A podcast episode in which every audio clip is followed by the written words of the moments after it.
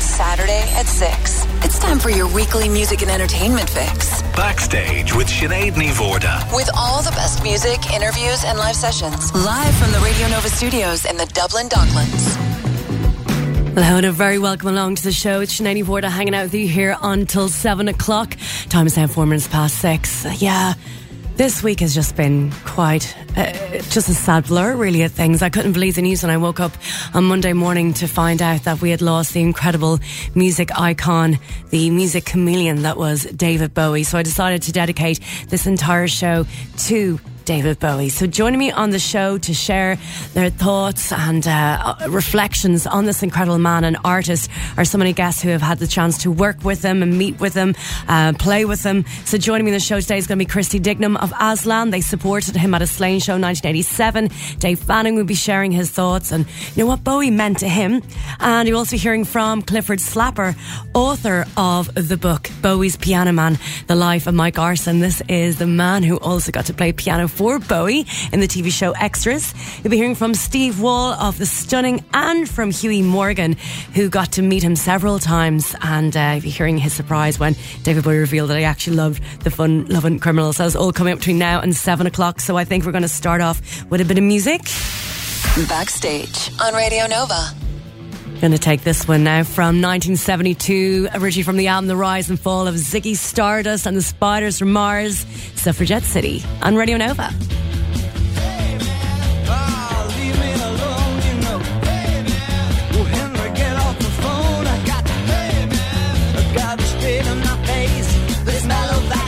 Just put my spine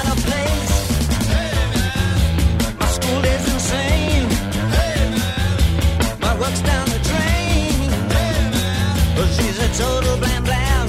She said she had to squeeze it, but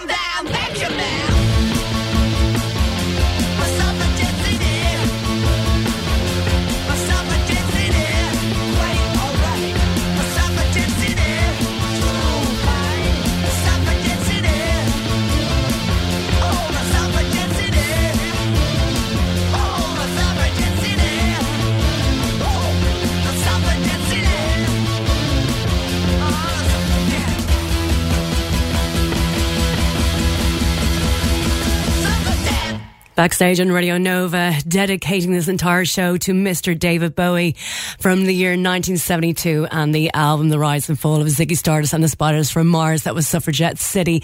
So yet to come on the show, you'll be hearing from Dave Fanning, Clifford Slapper, Huey from Fun Lovin' Criminals, Steve Wall of The Stunning.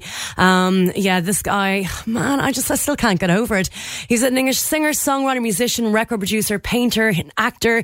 He was a figure, a figure in popular music now for over five decades and considered by critics and other musicians and you guys as well, of course, as an innovator, particularly for his work in the 1970s. And this Monday, we tragically lost him at the age of 69, um, where he passed away in New York City from liver cancer. So, so sad.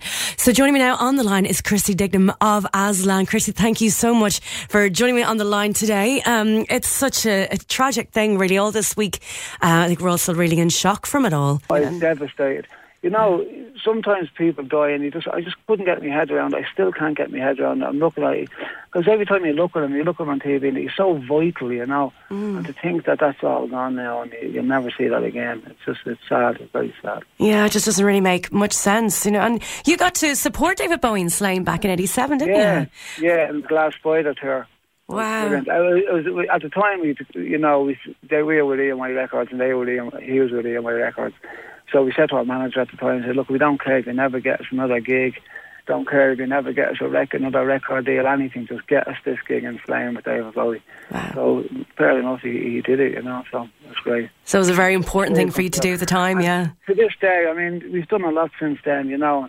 But to this day, it's still one of the highlights for me, you know, just to have done that gig like we did bigger gigs to bigger crowds since then, you know, but something about that gig, just the, the fact that we were playing with Bowie and stuff, you know, it was really special to me, you know. I can imagine it holds a special place in your heart, all right. And I believe you tried to meet him later, but you weren't successful. Yeah, well, what happened was, we, we do you remember the Pink Elephant? Oh, I've heard of the Pink Elephant, yeah. Right, it was, it was up in Molesworth Street. It was a kind of, it was the Lillie's Bordello of its day, you know. Yeah. But we all went up there after the gig, and um, we were, we were sitting at the table and he was sitting at the table and he had these two big ex-marines or kind of body his bodyguards. Mm. So Billy uh, out of the band went to go over and get t- take an autograph, ask him for an autograph, and the the security guy stood up and just waved that finger, kind of no, pushed uh, pushed him away, you know. So a couple of years later, he was playing. I think it was the Sound and Vision tour. He was playing in the Point. So we went in to meet him backstage, and I was talking to him. And I says, I says, I was really disappointed. This was a few years ago. I says, I had to tell you this story. I says, we played it in Slane on the Glass Spider tour. I says, I'm after. I says, one of the lads wanted to get an autograph, and uh, he went over. I told him what happened, you know. Mm, yeah, yeah. And he said, he said, well, he said, it's funny. Said, at that time, he said, and the reason I even had those guys with me, he says, John Lennon had been killed, you know, a couple of years before that he says, I was an Englishman over here in Ireland, you know. He says, uh, the troubles were at the height. He says, and I was, I was really paranoid at the time. Oh. So uh, that's why I had all the security and all with me. Wow. Because that, because when I met him the, the second time, he was really very unassuming and now very down to earth, very nice. He, he wasn't a bit like I've met a lot of people and Mm. he, he, over the years, you know, but he's so unaffected by by his fame and stuff. You know, he's a lovely man. It's amazing to see because he's oh god had such success through so many different guises and he's a true a true That's music it. icon. And I've spoken to different people about him like a Clifford Slapper who got to play the piano for him on uh, Extras that the comedy with Yeah, Ricky was Gervais and it? oh it was so funny. It was so funny how he could just you know take the mickey out of himself really you know? Yeah, and that's the thing, you know, he, he, he, he could he could he could um, put, not take himself so seriously when he wanted to, you know, which is a, a great trait. And you know, you don't you say you should never meet your idol. You know, you, you're usually disappointed. Well, with him, he was the exception to that rule because to me, you know, I was gobsmacked when I met him. I still, I still worshipped him after meeting him. You know, so he didn't disappoint me at all. You know, oh that's great great yeah you do hear that you know never meet your heroes but that's uh, what I mean. Yeah. Yeah, just with with him, you know, it just seemed to be a, a different kind of person altogether. And uh, obviously, I mean, it's so sad to find out that he had cancer and, you know, he was given such a short time to live. And obviously, this is Yeah. something that you're quite familiar with. Uh, I mean, Yes. God, I mean, Well, you, you know, it's funny because about a month ago, my sister came. It was at the house and said, "Did you hear Bowie has uh, dementia, Alzheimer's, or something like that?" So I said, "I said, joking." She says, "Yeah." She says, "It's all over Facebook and stuff." So I went on the internet and I, I started looking through. So I went on to T- Tony Visconti, who's his producer, yeah.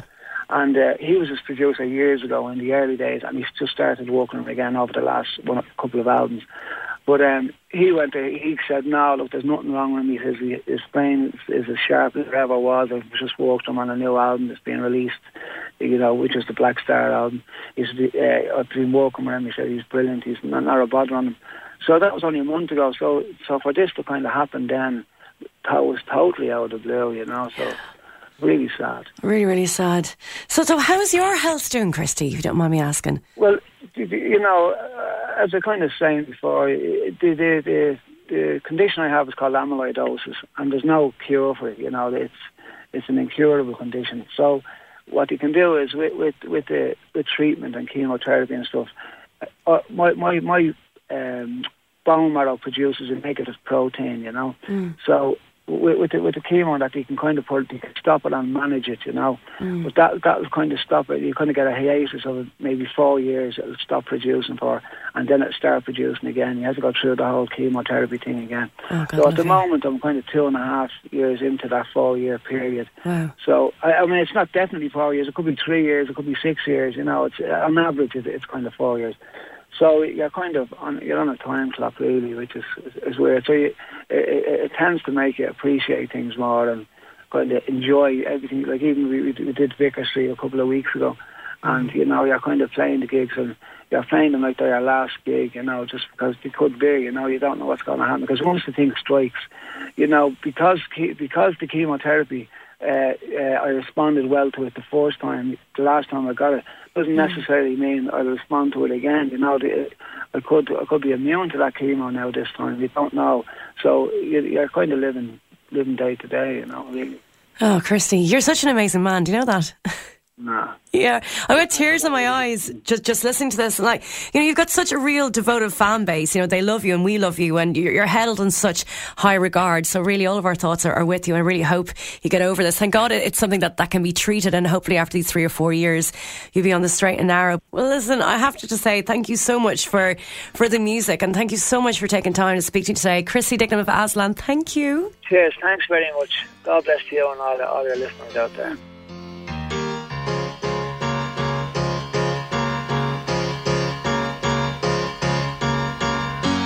Wake up, you sleepy head. Put on some clothes, shake up your bed. Put another log on the fire for me. I made some breakfast and coffee. Look out my window, what do I see? A crack in the sky and a hand reaching down to me. All the nightmares came today, and it looks as though they're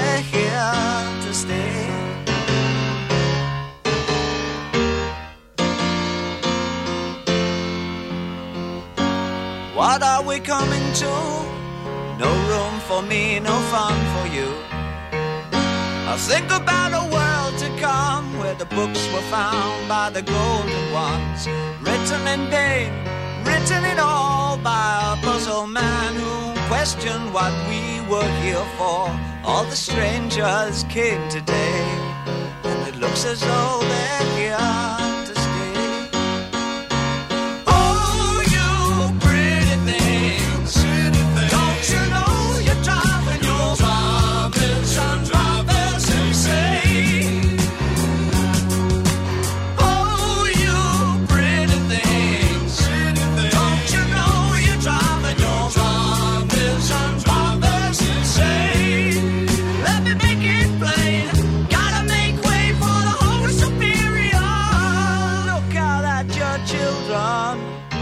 their faces in golden rays. Don't kid yourself, they belong to you. They're the start of the coming race. The author's a bitch. We finished our news. Homo sapiens have outgrown their use. All the strangers came today, and it looks as though they're here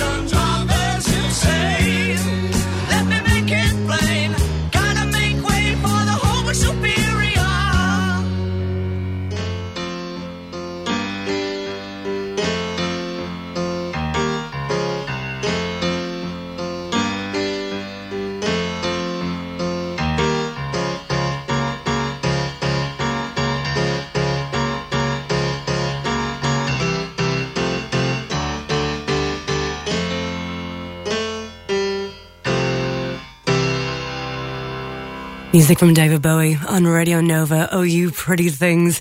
You know, Bowie's impact was so enormous. He changed the nature of rock music. He changed his own approach repeatedly. And there are so many bands who owe their existence to Bowie. One band being Joy Division. They're initially named Warsaw as a tribute to the Bowie song Warszawa and were influenced by the Berlin trilogy of the Bowie albums Low, Heroes and Lodger. And then Suede, you know, they weren't really necessarily a Britpop band. And Brett Anderson admitted, Bowie gave me a strong sense of admission for the band. And he was acknowledging how Bowie's music was a template for the classic Dog Man Star album. Um, Clifford Slapper is someone who got to work with Bowie. He's the author of the Bowie's Piano Man, The Life of Mike Garson, and he was a devoted fan to Mike Garson. Uh, obviously, Clifford Slapper is a piano player himself, so you're about to hear how he got involved with the TV show Extras. But uh, this is a surprise when he got to find out about working with Bowie himself. Little did I realise that years later I would have the chance to actually work with Bowie. And Oh I was my a, uh, so when as a child I was just totally falling in love with things like the Aladdin Sane album Yeah. and then Diamond Dogs, uh, David Live, all of those early 70s albums, even going through to Young Americans, all of which Mike played on. Yeah. So I was there as sort of young, budding piano playing kid, you know. Um, but yeah, years later I got the chance to work with Bowie on the um, Extras TV comedy show, which was a British TV comedy by Ricky Gervais, Yeah. where Bowie had his very comical sort of cameo, which was very sporting of him because he was basically sending himself up a little bit and playing a kind of grotesque version of himself, going around nightclubs singing comic songs to people that he meets along the way, you know, which is quite a funny idea.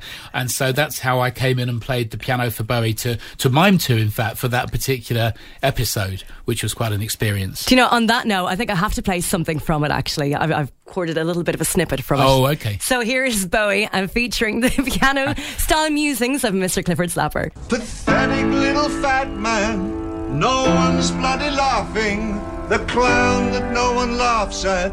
They all just wish he died. Fatso takes his own life. He blows his stupid brains out. But the twat I'd probably miss. Yes, Linda, I like that. Yeah, so do I. It's brilliant, Linda. He sold his soul for a shot at fame. Catchphrase and wig, and the jokes are lame. It's a bit of a snippet from Extras, the brilliant uh, award winning comedy featuring Richard Gervais and, of course, Bowie. And on piano is Mr. Clifford Slapper. That must have been so much fun working on set with It was and absolutely. David Bowie and Actually, Ricky. I mean, David Bowie's got a fantastic sense of humour, and he and Ricky Gervais were just had a great sort of rapport on, on set as well. And it was it was bizarre. The whole thing was bizarre and, and a fantastic thing to do. Re- really a pleasure. Um, David Bowie couldn't have been nicer to work with. Absolute gentleman and very sort of efficient in his working method, but also quite modest about it. Yeah. And it was really funny because they the producer had asked him to, you know, if possible, bring some chords, do some music to Ricky Gervais and Stephen Merchant's um, lyrics, which had been written in as part of the script.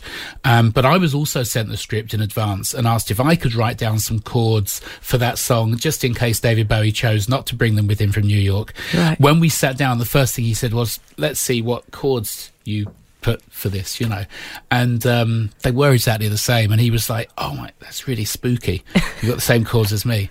So, How uh, yeah. bizarre. We used his chords, which Yeah. are the same anyway, but we Yeah, used it yeah. his. Oh, amazing. Yeah. So that, no, the whole thing was was a wild experience. So that was fantastic. And then the way the story develops with this book that's come out is that a couple of years later, I met Mike Garson and was chatting away. And the funniest thing happened. He actually Mike started telling me this story about having seen a British comedy show two years earlier, and he said, "Oh, David was playing the piano," and he spoke to David Bowie and had a joke with him uh, with him about it.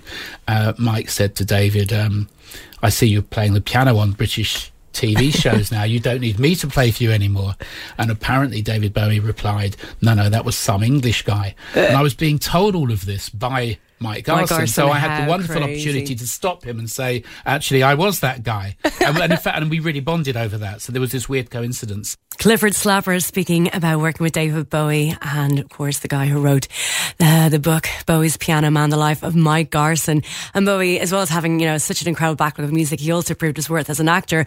You know, that was a great performance in extras and but his filmography is so impressive. He appeared in movies such as The Man Who Fell to Earth in 1976, for which he received a Saturn Award for Best Actor. There is a 1983 one, Merry Christmas, Mr. Lawrence. Um, I loved him as his portrayal of Jareth, the Goblin King uh, from Labyrinth in 1986. Of course, there was Absolute Beginners. And then in 2001, came Zoolander, where he played a cameo as himself, which uh, he got nominated for an award for an MTV Movie Award. So I think we'll just revisit this classic moment in Zoolander. All right, who's going to call this sucker? If nobody has any objections, I believe I might be of service.